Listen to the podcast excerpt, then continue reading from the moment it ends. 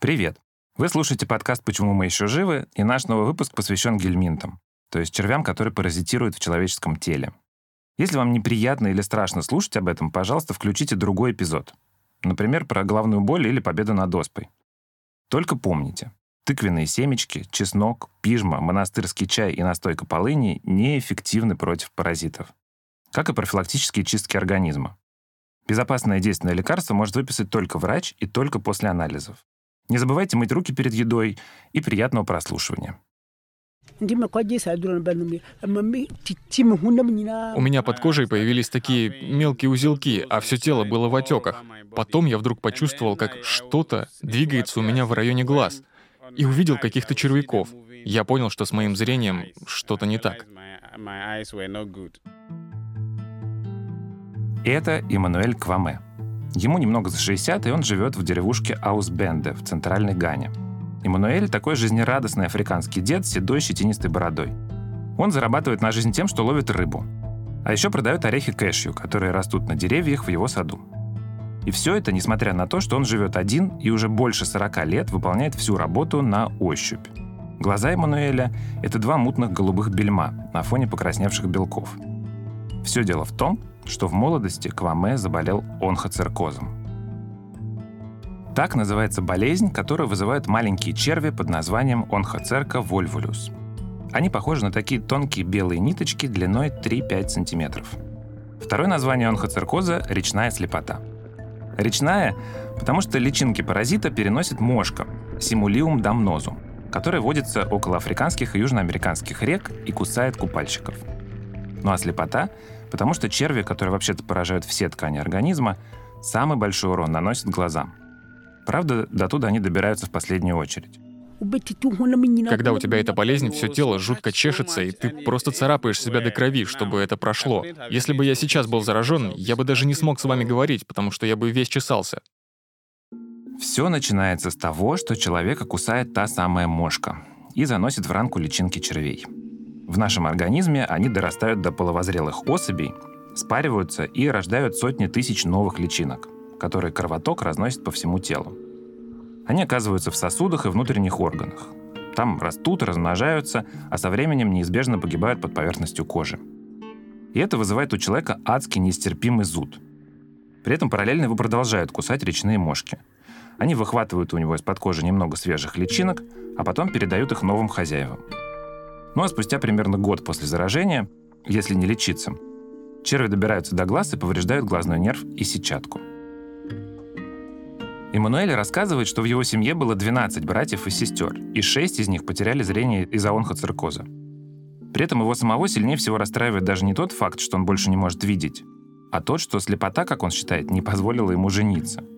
Но есть и хорошие новости. Судя по всему, поколение Кваме — последние африканцы, которые потеряли зрение из-за паразита — по данным Всемирной организации здравоохранения, если 30 лет назад онхоцерки жили внутри 80% жителей деревни Асубенде, то сегодня червей в себе носят едва ли 3% местного населения. И даже те, кто столкнулся с ними, успевают вылечиться до того, как гельмин доберется до глаз. В ближайшие 5-10 лет ВОЗ планирует полностью победить онхоциркоз – болезнь, которая тысячелетиями калечила и уродовала людей. И сегодня я расскажу, как медики идут к этой цели –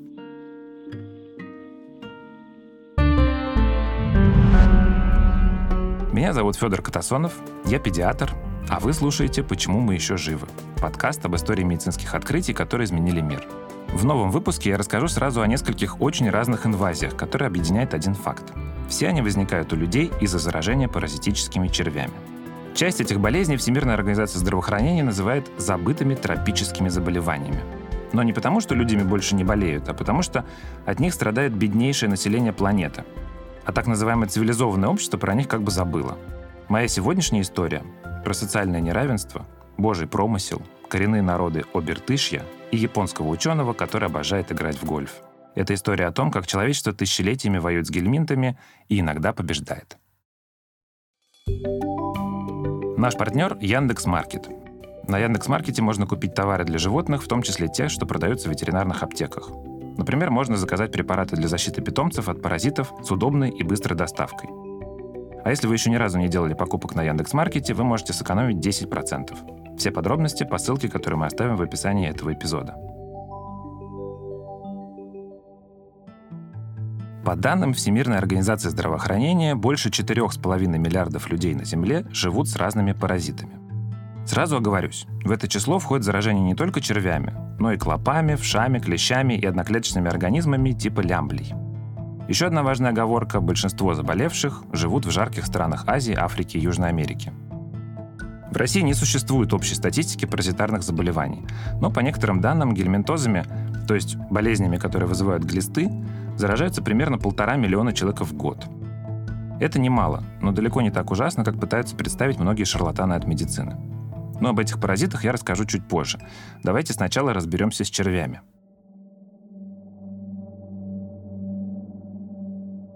По последним данным, в мире больше 350 видов гельминтов, которыми могут заразиться люди. И это очень разные существа. Среди них есть и сосальщики длиной несколько миллиметров, и многометровые ленточные черви, которые сворачиваются клубочком у нас в кишечнике, и тонкие, похожие на шнурки гельминты, которые ползают под кожей и в глазах. Существует много разных классификаций, но глобально всех человеческих глистов можно поделить на две огромные группы. Те, что вызывают биогельминтозы, и те, что вызывают геогельминтозы. Черви из первой группы, прежде чем попасть в человека, успевают пожить внутри одного или нескольких промежуточных хозяев. Моллюска, рыбы, птицы, насекомого, коровы или медведя. Ну или внутри мошки, как в случае с онхоциркозом. А геогельминтозами, как ясно из названия, человек заражается через землю. Яйца паразитов попадают туда с отходами жизнедеятельности зараженных людей и животных. Какое-то время они зреют в почве, а потом проникают в организм, например, с немытых рук, ягод и овощей. Исключение – острицы. Они тоже относятся к геогельминтозам, но им почва не нужна. Популяризатор науки и автор книги «Паразит. Царь природы» Карл Циммер пишет, что человек познакомился с паразитами задолго до того, как древние греки придумали слово «параситос», дословно «нахлебник». Так называли тех, кто прислуживал на храмовых ритуальных пирах и доедал потом остатки. Но со временем оно сменило коннотацию на более негативную и проникло в биологию. В рукописи VI века от паразитов советовали принимать сельдерей, лук-порей, петрушку, касторку, чеснок, полынь, и гранатовые косточки. А в XVIII веке европейцы использовали от червей каламель, она же хлорид ртути. Такие ядовитые таблетки, которые нередко убивали не только паразита, но и хозяина. Параллельно с неудачными попытками лечиться от глистов, люди пытались выяснить, откуда они вообще берутся. Веками большинство ученых сходилось на том, что черви возникают внутри людей и животных сами по себе – в принципе, это звучало логично. Например, носители многометровых ленточных червей не раз обнаруживали шевелящиеся куски глиста в своих фекалиях. Но при этом никто никогда не видел, чтобы длиннющий червь забирался к ним в рот. И вообще гельминтов вне тела хозяина видели редко.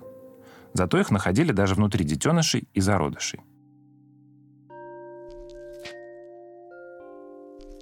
В принципе, такое объяснение, то есть что черви возникают у нас внутри сами по себе, устраивала всех, кроме пытливых богословов. Библия учит, что жизнь сотворил Господь, и каждое живое существо в мире — отражение его замысла и милосердия. Но если наша собственная кровь способна порождать паразитов, получается, мы не нуждаемся в помощи Бога. А если допустить, что паразитов создал Бог, тогда не очень понятно, в чем мудрость его замысла. Может быть, так он избавляет нас от гордыни? Короче, много вопросов. И первым, кто попытался дать на них хоть какой-то ответ, стал датский зоолог Иоанн Епетус Стенстроп. В 30-х годах XIX века он исследовал трематод, или сосальщиков. Это такие маленькие плоские паразитические черви. Стенструп находил их чуть ли не в каждом животном, которое вскрывал. Они были в печени у овец, в мозге у рыб, в кишечнике у лисиц. Ученые видели, что трематоды откладывают яйца, но никто никогда не находил их детенышей. При этом в какой-то момент Стенструп и его коллеги заметили, что в канавах, прудах и ручьях водятся существа, которые внешне очень похожи на уменьшенные копии трематод. Правда, в отличие от взрослых особей, у них был довольно толстый вращающийся хвостик. Этих существ назвали циркариями. Сегодня мы знаем, что это одна из стадий развития трематоды, но Стенструп мог об этом только догадываться. И он решил провести эксперимент – Ученый отправился на пруд, откуда предположительно пили воду овцы, которых он вскрывал. Набрал там воду, в которой жили циркарии, а еще небольшие улитки. Настроил микроскоп и стал наблюдать. Картина была такая. Бешено вращая хвостиками, циркарии внедрялись в улиток. Буравили слой слизи и проникали прямо внутрь. По пути они отбрасывали хвост и постепенно оборачивались твердыми мешочками типа икринок. Внутри этих мешочков бесхвостые циркарии превращались в какой-то третий вид, который Стенструп назвал «королевские желтые черви». Через некоторое время эти черви выходили на поверхность улиток и откладывали яйца. И уже эти яйца, как догадался Стенструп, заглатывали овцы вместе с водой из пруда. Итак, давайте еще раз пройдемся по звеньям этой сложной схемы. Лисица или овца пьет из пруда воду, зараженную личинками – в теплокровном животном личинки вырастают во взрослых сосальщиков. Сосальщики откладывают яйца, которые вместе с фекалиями овец и лисиц попадают обратно в водоем. Там из них вылупляются циркарии, которые буравят улиток. Дальше они отбрасывают хвост, окукливаются, становятся желтыми червями, снова откладывают яйца, чтобы цикл жизни мог повториться. То есть все эти формы личинок и червей — это одно и то же существо на разных этапах развития. Как гусеница и бабочка, только гораздо сложнее — Удивительно, но трематоды производят на свет потомство, которое ни сначала, ни потом не напоминает своего родителя. Оно меняется сначала в воде, потом внутри улитки, и только во втором поколении возвращается к первоначальной форме, то есть к червю, который селится внутри теплокровных зверей. О работах датчанина узнали другие его европейские коллеги. Среди них был набожный немецкий доктор Фридрих Кюхенмайстер – Кюхенмайстер держал небольшую частную клинику в Дрездене, а в свободное время писал книги о библейской зоологии. Он свято верил, что червей создал Господь, но при этом сам знал минимум один факт, который не вписывался в эту картину. Ему было известно о существовании пузырчатых червей, которых ученые с древнейших времен обнаруживают во рту свиней, коров и кроликов. Строго говоря, это были даже не черви, а небольшие кисты, в которых жили личинки. Под увеличительным стеклом эти личинки отдаленно напоминали уменьшенных солитеров, длинных лентовидных червей, которые паразитировали в кишечнике человека и хищников. При этом ни в коровах, ни в кроликах пузырчатые черви никогда не вылуплялись. Кисты во рту не лопались. Кишечник или желудок личинки не попадали. Неужели Господь создал тупиковую ветвь развития? Кюхенмайстер отказывался в это верить. В 1851 году доктор провел серию экспериментов, которые навсегда вошли в историю науки. Он собрал 40 пузырчатых червей из кроличьего мяса и скормил их лисицам. Через несколько дней лисиц убили и вскрыли, и в каждой обнаружили по несколько солитеров. Дальше Кюхенмастер решил проверить свою давнюю догадку. Он знал, что от заражения солитерами часто страдают семьи мясников – при этом внутри свиней и коров, как мы помним, зоологи часто находили тех самых пузырчатых червей. Кюхенмастер извлек несколько пузырьков из свиньи и договорился с начальником местной тюрьмы, что скормит их заключенному, приговоренному к смертной казни. После того, как бедняги отрубили голову, доктор вскрыл его и с триумфом обнаружил в кишечнике мужчины несколько молодых солитеров. Через несколько лет он повторил эксперимент. На этот раз скормил человеку цисты за 4 месяца до казни – во время вскрытия Кюхенмастер нашел в кишечнике преступника червя длиной около метра. Ученый ликовал. Его исследования доказывали, что паразиты не возникают ниоткуда. Некоторые черви сперва живут в одном организме, а когда его съедает следующий хозяин, переходят к нему. Правда, современники не разделяли восторг Кюхенмастера. Один из коллег написал, что эксперименты с заключенными унижают общечеловеческие достоинства – но это было уже не так важно. Через несколько десятилетий работы Стенстропа и Кюхенмастера стали основой новой науки – паразитологии. Ее история начинается в 20 веке. В истории паразитологии было очень много открытий. Основные наши открытия – это, наверное, не препараты все-таки. Это методы борьбы, методы диагностики, профилактики, лечения. И это Евгений Морозов, профессор Института медицинской паразитологии, тропических и трансмиссивных заболеваний. Потому что только мерами профилактики, только санитарным просвещением иногда можно добиться большего, чем целым вагоном таблеток. Ну, в нашей науке, например, научить людей не есть непрожаренные, недостаточно термически обработанные мясные рыбные продукты, это уже сэкономит нам, наверное, несколько сотен тонн таблеток. Поэтому здесь нет таких громких открытий, как в других областях. В России паразитология официально появилась в 1917 году. Тогда ветеринарный врач и гельминтолог Константин Скрябин возглавил первую в стране кафедру паразитологии в Донском институте. До этого он долго лечил животных в Средней Азии и там собрал огромную коллекцию червей, которые паразитировали в его пациентах. Вообще, первостепенной задачей советских гельминтологов при Скрябине было даже не лечение. Они называли это борьбой с очервлением населения. Сперва нужно было изучить огромную территорию страны, на которой жили сотни неописанных видов паразитов. Чтобы заполнить белые пятна на червивой карте СССР, ученые стали ездить в гельминтологические экспедиции. Всего таких экспедиций за советский период прошло около 400. Как это выглядело? Расскажу на примере 70-й экспедиции, которая в 29 году поехала изучать бассейн Оби и Иртыша. Цель ее звучала так. Изучить гельминтофауну национальных меньшинств из низовьев Аби, главным образом хантов и манси. Для этого на местность отправляли не только врачей, но и биологов и ветеринаров. Помимо прямых обязанностей, они выполняли большую этнографическую работу. Изучали и описывали быт и привычки местных. Еще одной их задачей было просвещение населения. Они выступали с лекциями о жизненном цикле паразитов и гигиене. Во время экспедиции в Опертышский бассейн ученые взяли анализы почти у 500 местных жителей. Среди них были манси, ханты, зарианы и самоеды. Процент так называемых гельминтозных единиц составил 133. То есть по статистике каждый местный был заражен более чем одним видом паразитических червей. Дело в том, что основа диеты народов Обертышья — это сырая рыба и непрожаренное мясо. Особенно много паразитов, кстати, находили у сотрудников Тобольского консервного завода, которые жили в сезонных бараках без канализации и питались необработанной рыбой. В сибирских реках водится много карповых. Плотва, лещи, язи, сазаны, красноперки. И все они могут быть переносчиками сибирской двуустки или аписторхис филинеус – этот маленький сосальщик погибает при термической обработке или, наоборот, при очень глубокой заморозке. Но если пищу не доготовить, он проникает в организм человека и вызывает болезнь под названием апистархоз.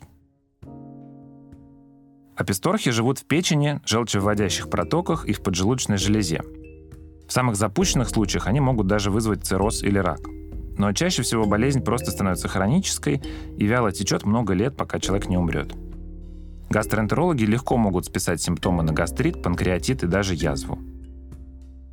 Второе название, которое ученые дали апистархозу – обская болезнь. С момента экспедиции прошло уже почти 100 лет, но победить ее врачам так и не удалось. Впрочем, как и многие другие гельминтозы. Популярные гельминтозы зависят от региона и от каких-то особенностей поведения людей в этих регионах. Если это северные регионы, то там у нас, естественно, биогельминтозы. Там у людей есть привычка есть недостаточно термически обработанную рыбу, и, соответственно, из этой термически необработанной рыбы они получают ленточного гельминта, широкого лентица. Или опертышский бассейн – это аписторхис – возбудитель достаточно неприятного трематодоза апистархоза. Далее группой риска являются охотники по всей стране, потому что и у кабанов, и у других диких животных, у медведей, в частности, например, можно найти возбудители такого серьезного заболевания, как трахинеллез. Понятно, что на охоте люди не очень озабочены тем, чтобы хорошенько прожарить мясо. В детских коллективах в последнее время стал чаще у нас процветать энтеробиоз. Это всем известные острицы – Геогельминтозы, такие как аскоридоз, тоже встречаются. Я думаю, что вам никто не скажет статистику по всем паразитозам, вот прямо сколько процентов по всем паразитозам в сумме. Официальная статистика по паразитозам как-то у нас была всегда в районе миллиона случаев в год на страну. Но при этом многие эксперты всегда считали, что у нас совершенно дикая недодиагностированность, связанная с нехваткой кадров. Дело в том, что специальности врач-паразитолог не существует. Это отдано инфекционистам. И вот представьте себе сегодняшнюю ситуацию. У инфекционистов всегда был гепатит, ВИЧ, масса других социально значимых распространенных болезней. И тут вот эти вот забытые паразитарные болезни. Сейчас на инфекционистов свалили ковид. Это сумасшедшее число случаев по стране. Тяжелых случаев. Кто будет заниматься диагностикой лечением паразитарных болезней? Динамика очень сильно колеблется год от года. Скажем, случился ковид у нас тут же отпало большинство завозных паразитарных болезней, потому что люди перестали ездить. У нас Уменьшились геогельминтозы, те, которые передаются через почву, потому что люди стали мыть руки.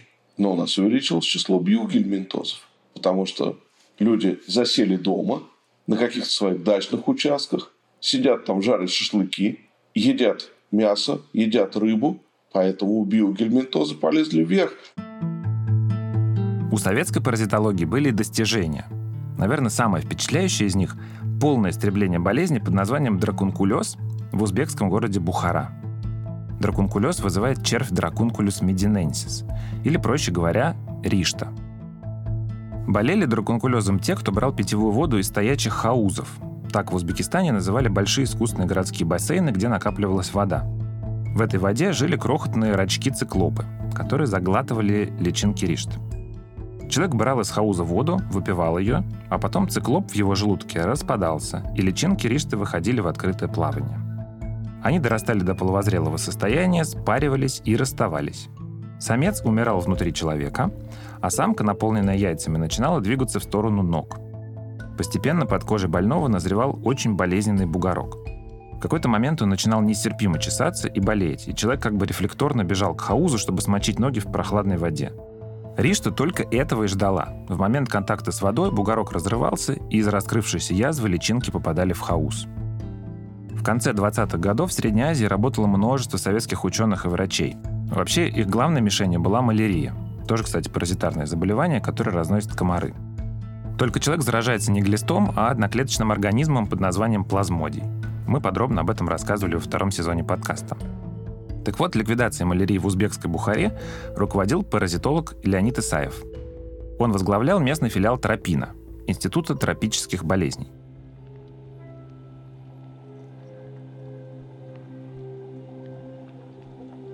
Советские врачи видели, что помимо малярии большая часть населения ходит либо с ужасными язвами на ногах, либо со вздутыми подкожными буграми. А еще в Бухаре жили десятки цирюльников, которые подрабатывали тем, что вытаскивали ришт из людей – Делалось это так. Лекарь брал тоненькую палочку и по сантиметру наматывал на нее шнуровидного белого червя, который высовывался из ранки на ноге. Делать это нужно было очень осторожно, потому что иначе ришта рвалась и оставалась под кожей. Тогда ее можно было только вырезать вместе с куском человеческого тела. Кстати, по одной из версий, символ медицины — змея, обвивающая чашу. Это как раз отсылка к процедуре избавления от ришты. Так вот, поначалу команда Исаева не понимала, откуда берутся ришты. Пришлось провести серию экспериментов, похожих на те, что делал Стенструп. Так были обнаружены рачки-циклопы и главная проблема Бухары. Почти все хаузы были заражены. Вся пресная вода в городе кишела личинками. Исаев потратил несколько лет на то, чтобы последовательно осушить десятки хаузов, очистить дно от рачков циклопов и научить население кипятить питьевую воду. В итоге в 1931 году в городе зафиксировали последнего больного драконкулеза. Кстати, в этом или следующем году драконкулез, скорее всего, станет второй после натуральной оспы человеческой болезнью, которую мы полностью победили. И спасибо за это нужно сказать не только людям типа Исаева, но и Джимми Картеру, бывшему президенту США. После президентского срока он ушел в благотворительность и миротворчество.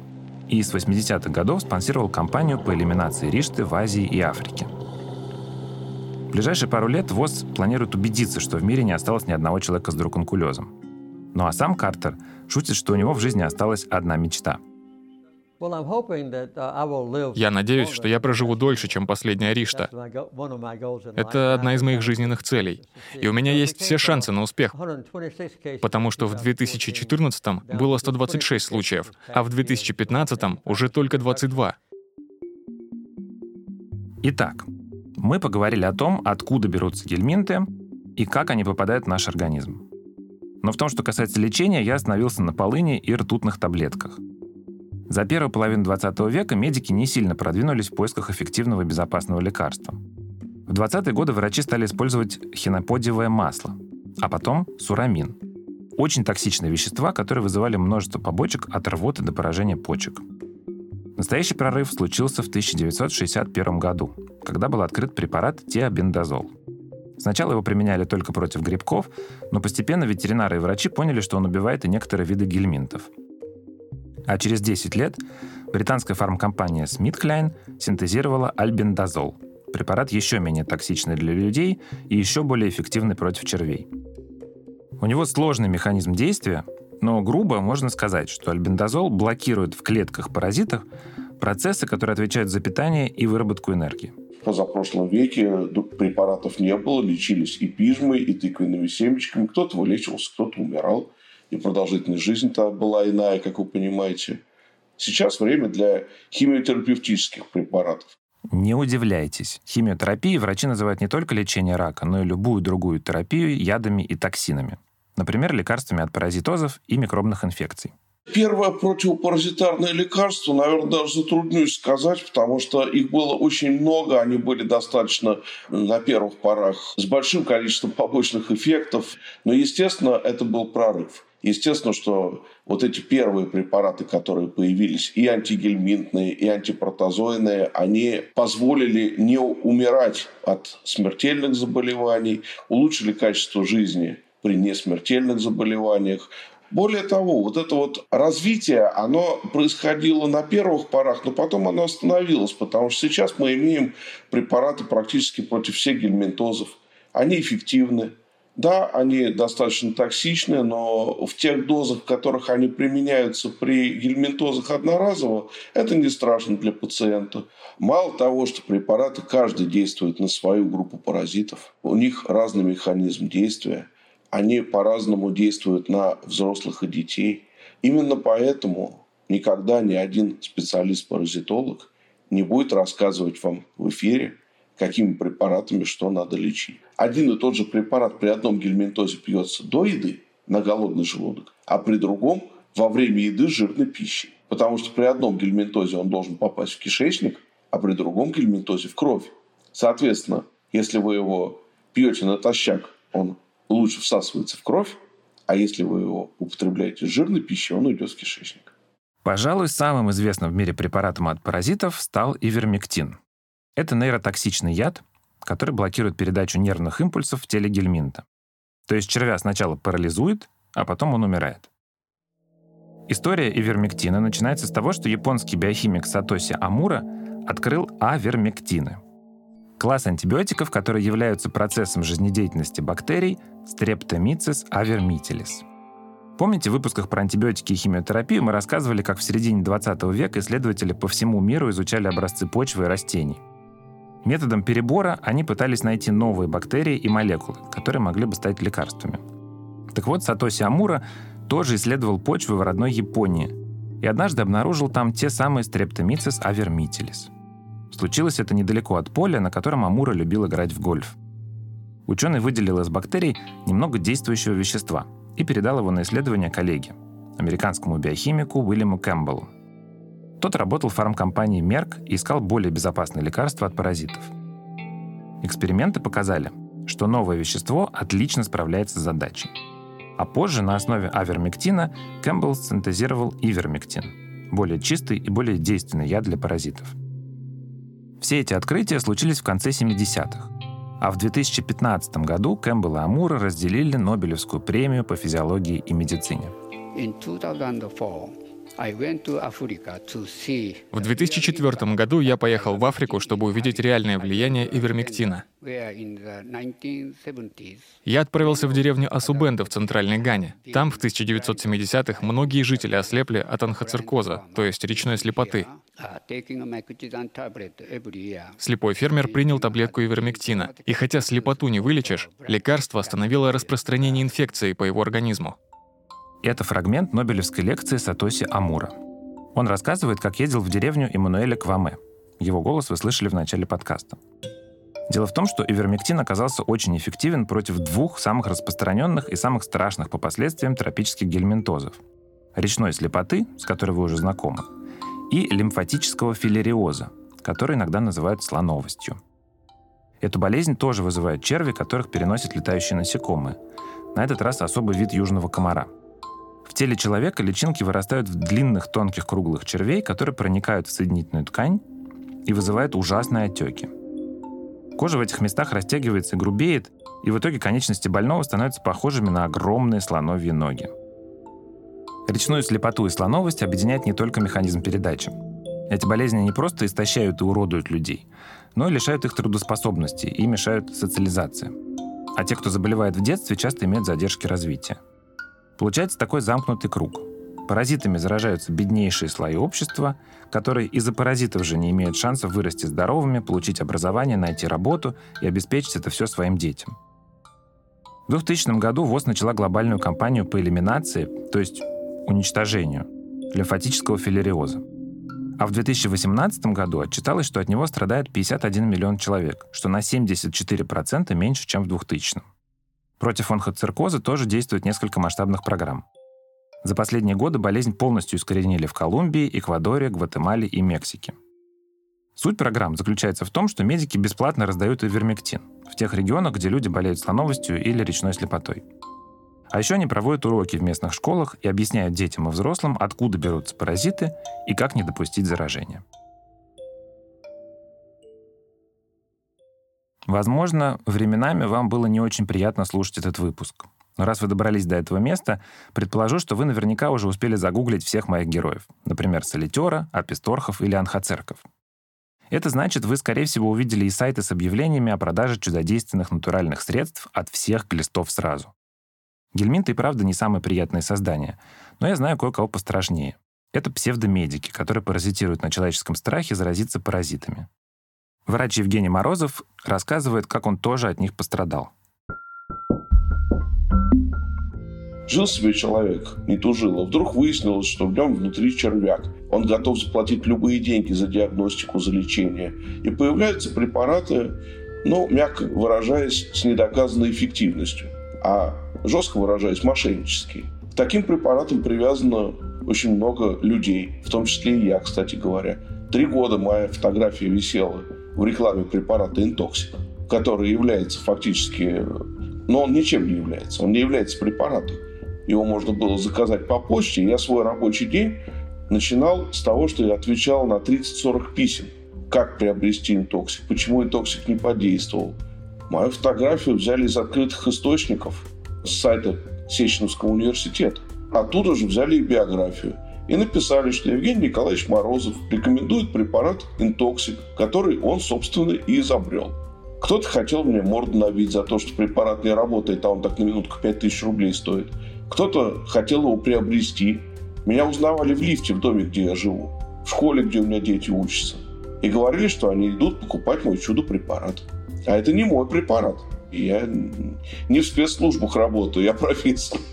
Я не заявлял в полицию, я отнес в службу безопасности своего университета. Впоследствии э, моя фотография была заменена на другая фамилия, другие фотографии. Я уже упоминал это, но повторюсь. В мире больше 350 видов гельминтов, которые могут заразить человека. Все они очень разные и по строению, и по жизненному циклу. То есть универсального средства от всех червей просто не существует. Как, кстати, и универсального анализа, который мог бы обнаружить сразу всех паразитов.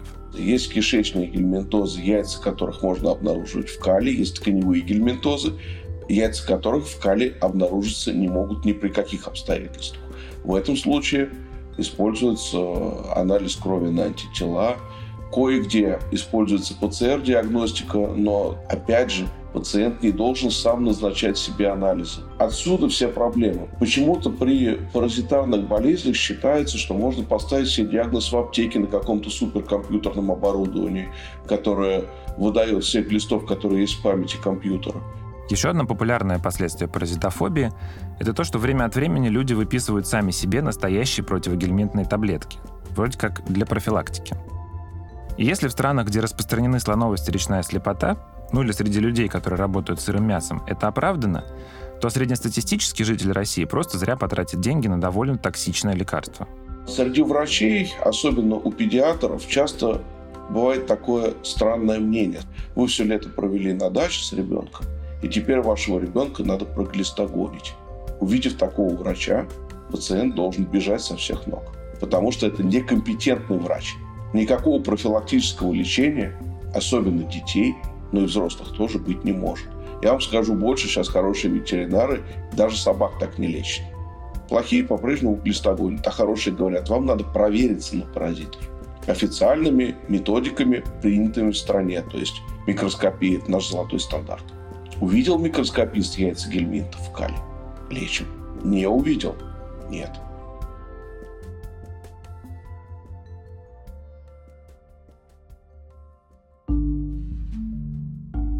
Реальной практике детской медицины тема гельминтозов сегодня сильно раздута. Какашки на яйца гельминтов собираются тоннами, как во время диспансеризации, так и при различных жалобах. Смысла ни в том, ни в том почти в 100% случаев нет. Даже если глист живет в кишечнике, найти что-то в анализе сложно, а подозрение на глистную инвазию при болях в животе уходит корнями в далекое антисанитарное прошлое и сегодня чаще всего служит признаком низкой врачебной грамотности. Даже при наличии гельминта в кишечнике поиск это чаще всего не имеет смысла, потому что многие черви не так страшны. Поживут пассажирами год-два, да и выйдут. Самозаразиться от них нельзя, нужны промежуточные стадии. Еще бессмысленнее искать их не напрямую, а через антитела в крови.